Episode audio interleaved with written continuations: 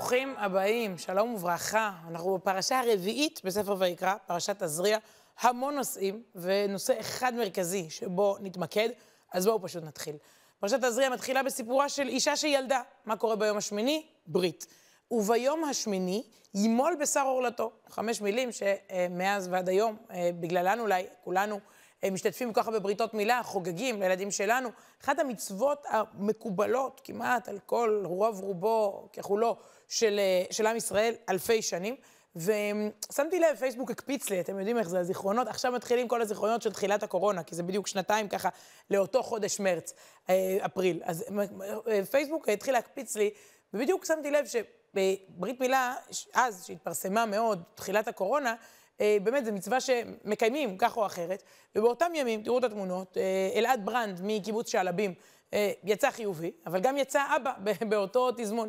ואלה היו באמת מהימים הראשונים שעוד התרגשו מסיפורים כאלה, אחר כך לצערנו עוד היו לנו הרבה, ובכל זאת, לראות ככה אבא מביא את בנו, מכניס את בנו בבריתו של אברהם אבינו, קראו לילד לדעתי אופק שמואל בסוף, אם אני זוכרת, בזמנו זו הייתה גם אטרקציה תקשורתית וגם איזשהו, ככה, איך אה, תוך כדי הקורונה ממשיכים את, את החיים וממשיכים להביא, להביא חיים לעולם. ובדיוק שנתיים אחרי, פרסמתי עכשיו בפייסבוק, בימים האלה, סיפ, עוד סיפור שנוגע למצווה הזו, כאמור, מקובלת, הבסיסית כל כך מדורי דורות, אבל מזווית אחרת לגמרי. לכאורה העולם נרגע מהקורונה, הלוואי, גם זה לא בדיוק ברור, לפחות הזנים קלים יותר, לפחות אחרי החיסונים, לפחות פחות, אה, פחות מפחיד מאז, אבל טלטלה חדשה, מלחמה חדשה, לא בריאותית, אלא מלחמת רוסיה-אוקראינה כמובן, אה, ואנחנו כאן עוקבים הרבה אחרי מצבה של הקהילה היהודית. רבים ליוו את הילדים של בית היתומים של אודסה, שמנהלת משפחת וולף. ראינו אותם בימים הראשונים נצורים, ואז ראינו אותם בורחים משם, את הרב אברהם וולף אה, עושה ככה, מנופף לשלום לאוטובוסים של הילדים שיוצאים. המצב שם כרגע הוא שאשתו, רעייתו, חיה עם הילדים, עם האוטובוסים, נמלטו דרך מולדובה, הגיעו לגרמניה, נמצאים בברלין, סוג של מלון או אכסניה שהם שכרו בברלין. כרגע בית היתומים שם. האם לכאן לישראל? האם הם יוכלו לחזור לאודסה? מי יודע בימים האלה. אבל הם שם.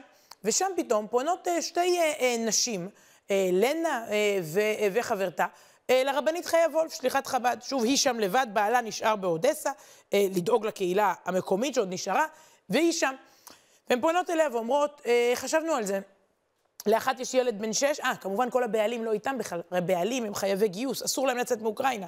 היא נמצאת שם עם ילדי בית יתומים, ועם נשים וילדים מהקהילה שהצליחו לברוח. הגברים באודסה. נמצאות שם שתי אימהות, ולאחת יש ילד בן שש וגם לשנייה. ואנדרי ומישה, והן פתאום אומרות, רבנית חיה וולף, בתוך כל הבלגן, בתוך ההימלטות, מה עם ברית מילה? אה, אחת מהן בכלל לא ידעה מהי ברית מילה, היא הצטרפה לקהילה לאט לאט, והשנייה אולי ידעה, אבל כדרכם של יהודים רחוקים, בחו"ל, באודסה, אה, זה לא היה על סדר היום, בוא נאמר זאת כך, והן פונות עכשיו לרבנית חיה וולף, מהי ברית מילה? הרי נישאר פה, אומרות, זה לא שאנחנו בורחות מכאן הלילה, אנחנו הרי פה לתקופה הקרובה. והיא בהתחלה ככה בהלם, אנחנו בלי מסמכים, בלי לו"ז, בלי אוכל, בלי, אנחנו פה עם בית יתומים ונשות קהילה וילדים. ואז היא מחייכת ואומרת, בדיוק הזמן לברית מילה. אגב, זה מעניין, ברית המילה ההיא, שציפורה ומשה, שהבן של ציפורה ומשה, זה גם היה בדרך, תוך כדי הימלטות, תוך כדי... אז אולי זה... אולי משם מגיע אליהן הרעיון. ואז הם uh, מתקשרים לארגון, ארגון שנקרא ברית יוסף יצחק, מגיע, זה, הוא עושה בריתות בעולם, איפה ש... במקומות כאלה. מגיע המוהל ומתארגנת ברית לאנדרי, ששמו הוא ברוך, ולמישה, ששמו הוא לוי יצחק. וזה נחגג שם בחגיגה של הילדים באותו מקום, ככה, באותה אכסניה, מברלין לאודסה, כשהם לא בדיוק יודעים מה התחנה הבאה. שאלתי את הרבנית חיה וולף, מה קרה לדעתך? מה פתאום באמצע ההימלטות הזכיר להם, שש שנים אחרי שהילד נולד. ופרסמתי את הסיפור, וככה הוא גם עורר הרבה, הרבה מאוד עדים מרגשים, כי התשובה שלה, אני חושבת, נגעה שם, ב, נגעה בסיפור. היא אומרת, הן נחשפות בימים אלה למה זה ערבות הדדית יהודית, למה זה סולידריות יהודית, למה זה רקמה אנושית אחת של העם שלנו, מפה לשם, הדאגות, התפילות, התרומות, הביחד הזה. אז גם הן רוצות להיות חלק מהביחד הזה ומרגישות שזה חלק ממה שהן היו צריכות אולי לעשות לילדים בעבר, ו- וזה הזמן. אז מזל טוב לברוך וללוי יצחק ולכל הקהילה שם, ושיהיו בשורות טובות.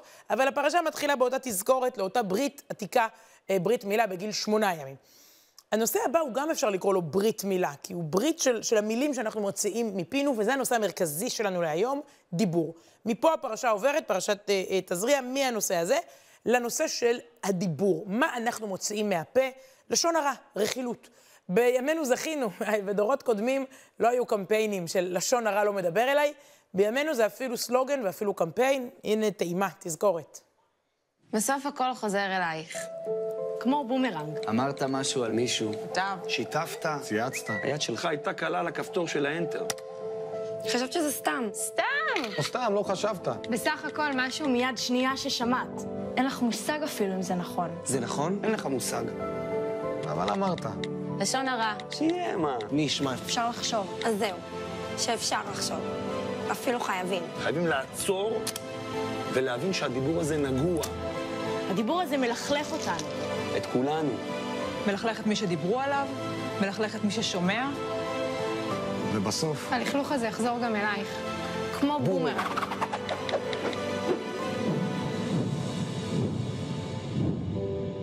לשון הרע לא מדבר אליי. אז מאיפה, מאיפה זה מגיע, לשון הרע? מהפרשה. נגע צרעת, כי תהיה באדם, והובא אל הכהן. זה סלוגן קצת פחות מקובל, נכון? לא נעשה את כל הסלבס האלה, אומרים נגע צרעת, כי תהיה באדם והובא אל הכהן. עדיף, עדיף uh, המשפט שהם בחרו. אבל מפה הכל מתחיל. פרשה מדברת על נושא, תסלחו לי, שקוראים לו צרעת, כן? זה משהו שמופיע על האור, אבל הוא מופיע, אומרים לנו חז"ל, פרשננו, מצורע מוציא שם רע. בגלל שאדם דיבר כלפי חוץ דיבור שהוא בעייתי, שהוא מפריד, שהוא מסכסך, שהוא רכילות, שהוא לשון הרע, מופיע לו עונש על האור. מה זה אומר בעצם? המנגנון הזה כמובן לא קיים היום, אבל חז"ל מסבירים, זה בא ללמד אותנו שמילים לא הולכות לאיבוד. לא רואים את המילים שאני מוציאה עכשיו מהפה, הם כאילו התפוגגו בחלל האוויר, אין לזה באמת משמעות. אז זהו שיש, זה כמו חץ. ומילה יכולה להחיות ומילה יכולה להמית. יש המון כוח למילים, בפרט בעידן הרשתות החברתיות, למה שאתה אומר, כי זה יכול להיות גם בתפוצה רחבה, בקבוצת וואטסאפ, שיימינג, ברשתות, בדברים שמתגלגלים ואין לך מושג, שמפרים פרטיות של אנשים, שמגחכים אותם. יש עוצמה אדירה ב- בלהוציא שם רע, עד כדי כך שהתורה מחברת, יש, היא אומרת, יש עונש. האדם שחושב שאין משמעות למילים, הוא יראה על הגוף שלו משהו ביולוגי, פיזי, ממש אה, אה, על הגוף. אז נכון, אין צרעת היום. המנגנון הזה, טוב, אולי כי אם היה, כולנו פשוט היינו מצורעים כל הזמן. אין צרעת. אבל למה הפרשה פעם בשנה, כשמגיעים במחזור הקריאה לפרשה הזאת, למה צריך להתעסק היום עם הנושא הזה של הצרעת? כל שנה עוצרים בפרשה הזו ועוסקים בלשון הרע. במה אנחנו מוציאים מהפה, ובכך שהאדם, אמרתי, זה ברית מילה, יש לו גם ברית עם המילים שהוא אומר, יש חשיבות לדיבור. זה בעצם השבוע שבו, שבו עוסקים בכך. אני אראה לכם ציטוט מיוחד uh, מעניין בהקשר הזה, כתב אותו הרב יצחק ארמה, הוא יושב בספרד לפני כ-600 שנה, והוא כותב כך, הרב ארמה, מותר האדם מן הבהמה הוא בדיבורו. במה האדם הוא שונה? במה הוא יותר מן הבהמה? במה אנחנו שונים מהבהמה? בדיבור. ואם ישתמש בדיבור לדברים בלתי מיוחדים אליו, לא לדברים אנושיים, הוא כמי שנתן לו המלך לבוש מלכות, והלבישו לחמורו. תדמיינו, אדם, מלך, נותן למישהו לבוש מלכות, אולי זה עוד מהמשתה שם של אחשוורוש בפורים, מישהו מקבל איזה בגדי מלכות, לוקח את החמור ושם עליו את כל ה accessories, את כל הסטיילינג, את כל התכשיטים המפוארים, שם את זה על החמור. קיבלנו את היכולת לדבר, לדבר דיבורים אנושיים, חיוביים, טובים, נכונים, קלקלנו אותה, זה כמו להלביש את היכולת האדירה הזאת לחמור. אז מה עושים? זה לא מספיק להגיד, לשון הרע לא מדבר אליי, ולעשות לייק וסטיקר, וזה מאוד חמוד. ראיתי לפני כמה ימים בירושלים סטיקר, הפוך, לשון הטוב מדבר אליי, לא רק לשון הרע לא מדבר אליי. סבבה, חמוד, נחמד בשביל להעלות למודעות. אבל ברצינות, מה המנגנון? איך מתייחסים לאדם שדיבר כך? בהנחה שזה קורה. מישהו ריחל על מישהו, סיפר על מישהו, אמר על מישהו לשון הרע, פגע במישהו מאחורי הקלעים. עכשיו, מה אנחנו עושים איתו? יש פה מנגנון לטיפול באירועים כאלה. נדמה לי שהיום, במציאות התקשורתית שלנו, חייבים להכיר אותו. תקשיבו. כל ימי אשר הנגע בו יטמע, טמא הוא. בדד ישב, מחוץ למחנה מושבו. אותו אדם מצורע, באותה תקופה יש עליו צרעת. מה עושים? לוקחים ומנתקים אותו מהחברה, ושמים אותו באיזשהו, מחוץ למחנה. הוא יושב שם באיזה אוהל, משהו שהוא רחוק. כל הציבור פה, כל העיר, כל המושב, כל הקיבוץ, כולנו כאן, מוציאים אותו רגע מהחברה, לך תתבודד. כמו שמורים אומרים, לך תחשוב על מה שעשית, או הורה, לך לחדר קצת, תחשוב קצת על מה שעשית. לא משנה שהוא אף פעם לא ילך, הילד, אבל אתה עכשיו יוצא מהחברה. למה? איך המנגנון הזה מועיל? לנו, אבל בעיקר לא. מסביר רש"י. הואיל והוא הבדיל בלשון הרע בין איש לאשתו ובין איש לרעהו, אף הוא ייבדל. כלומר, אותו אדם כיוון שמה שהוא ניסה לעשות זה לסכסך את החברה. להגיד בין קבוצות, בין מגזרים, בין אנשים, בין שכנים, בין חברים, בין איש לאשתו אפילו, ניסה לסכסך, הוא ניסה להפריד, תיפרד בבקשה גם אתה. ניסית להבדיל, תיבדל. עכשיו, יש פה דבר מאוד עמוק, כי היחס, ש... בדרך כלל, במציאות שלנו, ואני בתור עיתונאית תמיד מרגישה את זה, מישהו אמר משהו. אני אגלה לכם טיפ. כשמשהו באמת קורה, מדווחים על החדשות, כן? יש אה, מלחמה ברוסיה, יש קורונה, מתעסקים עם, עם המציאות, עם מה שקורה. זה מה שהוא קרה. כשאין חדשות, צריך לרדת דרגה ולעשות מה מישהו אמר. מישהו אמר, זה לא באמת, זה לא... אם משהו קרה, אין זמן להתעסק במישהו אמר. אבל כשאין חדשות באותו יום, מישהו אמר, פשוט עולה, ל... כי אין לנו משהו קרה, עולה לדרגה הראשונה, וכולם מתעסקים עם מה? עם קשקוש שמישהו פלט. עכשיו, זה יכול להיות חבר כנסת, מימין, משמאל, ערבי, חרדי, חילוני, שמאלני, אישה, גבר, לא משנה. איזה סלב, ליגה א' או ליגה ט', לא משנה. זה יכול להיות איזה מישהו מח... ש... בחו"ל, בארץ. מישהו אמר קשקוש, מישהו טעה בלשונו, או, תסלחו לי, ירד על מישהו, לכלך, קילל, זה יכול להיות בסתר, תפסו איזה הקלטה, אבל גם בריאיון, הרי בכל ריאיון המטרה שלך היא להוציא מהמרואיין איזה משהו שהוא מתחרט עליו בדרך הביתה. זה בדרך כלל ההגדרה לראיונות. כלומר, כתב בא, יושב איתך איזה חמש שעות, בטח בחמש שעות האלה תגיד איזה משפט, ואז זה יוצא, ואז אמרתי, לא אמרתי, הבהרות, התנצלויות. מה אנחנו עושים? אותו אדם דיבר, זה יכול להיות, אה, לא יודעת מה, איזה אלוף במיל, דיבר.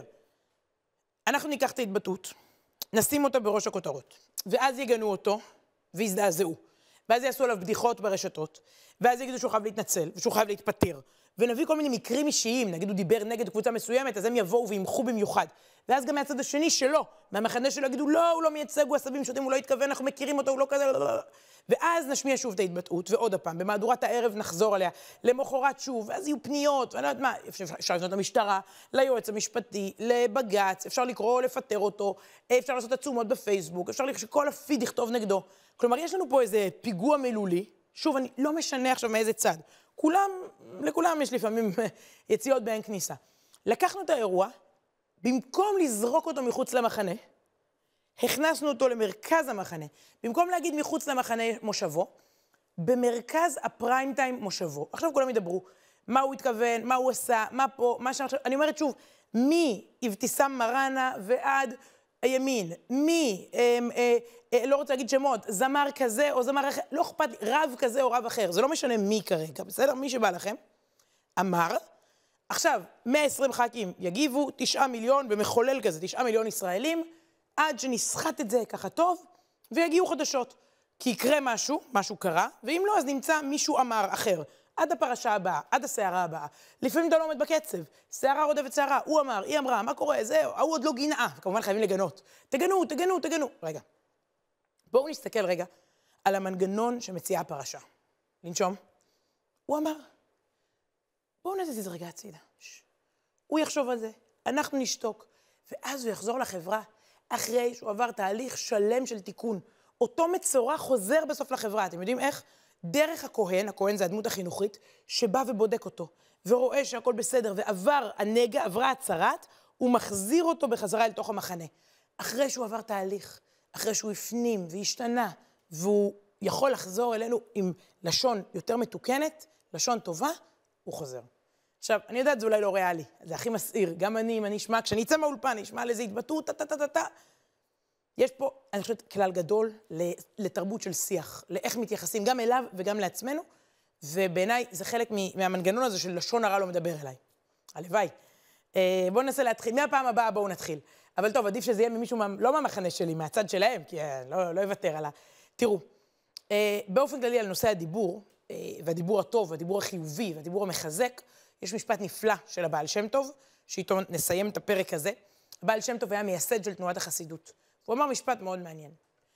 כששומעים דבר לא טוב על אחד מישראל, גם אם אין מכירין אותו, צריך להצטער צער, צער רב. שמעתי משהו לא טוב על מישהו, אני צריך להצטער צער רב.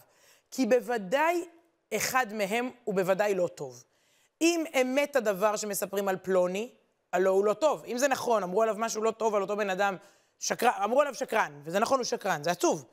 ואם אינו אמת, הלא המספר נמצא במצב לא טוב. כלומר, אה, כך או כך, אם שמעת איזה דיבור לא טוב, ודאי שיש בזה דבר מצער. זה צריך להיות היחס, ונראה לי שתרבות הדיבור שלנו לא בדיוק בכיוון הזה, אז יש לנו הזדמנות בשבת הזאת קצת לרענן את, ה, את המושגים.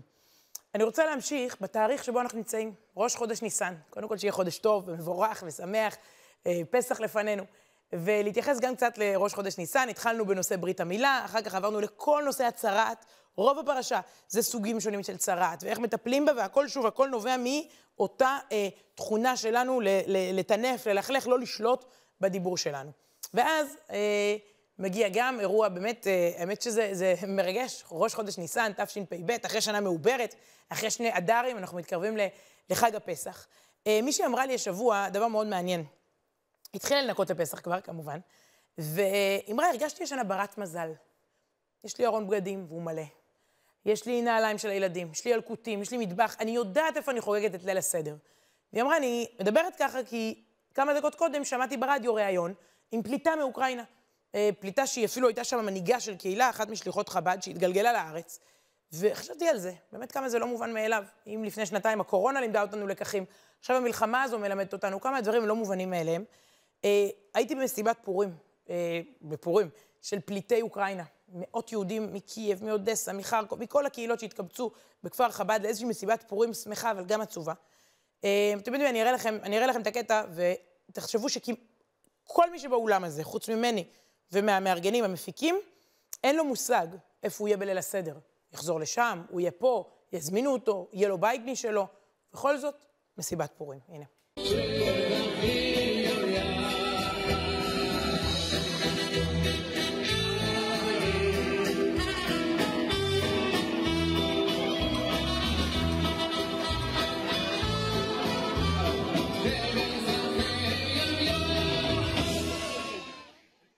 זה היה די מדהים להיות שם באולם הזה. מצד אחד, באמת, הנה מה טוב ומה נעים, שבט אחים גם יחד. מה טוב, מה נעים, שבט אחים ביחד. אנשים שלא נפגשו מתחילת המלחמה, אחד ברח מפה, השני משם, לא יודעים לאן, הם יהיו עולים חדשים, יישארו פה, הם יחזרו, ישאירו שם בית ועבודה, ולאן לאן חייהם? והשמחה הזאת של פורים ושל פסח שלפנינו, באמת נתנה להם הרבה תחושה של משמעות, גם הקהילתיות הזאת ביחד, ולהסתכל עליהם, ובאמת אמרתי, אני היחידה שיודעת פה מאיפה הבית שלה ולאן היא חוזרת הלילה ואיפה היא תהיה בעזרת השם בפסח, זה באמת, באמת שיעור לכולנו, ויש לנו גם הזדמנות לעזור. אני זוכרת בילדותי, שהגיעה העלייה ההיא של ברית המועצות, שהיינו מזמינים לליל הסדר, אני זוכרת את המשפחה.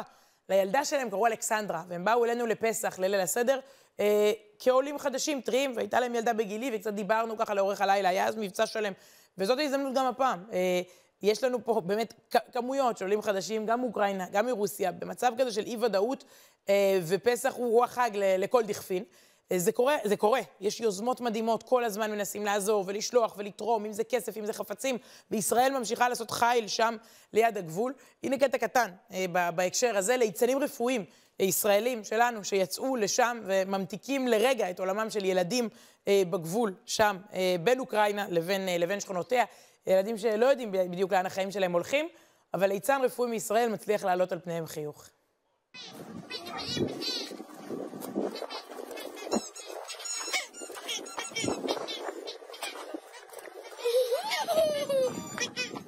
Возьми.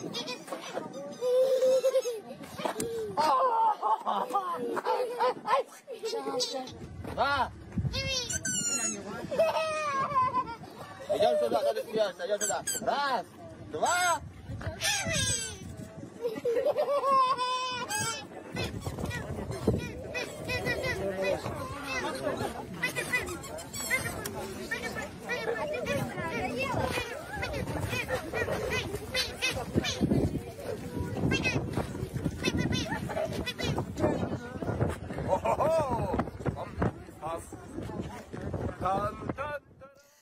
אז אנחנו פותחים את חודש ניסן עם חיוך ועם תקווה לעולם טוב ומתוקן יותר, הלוואי.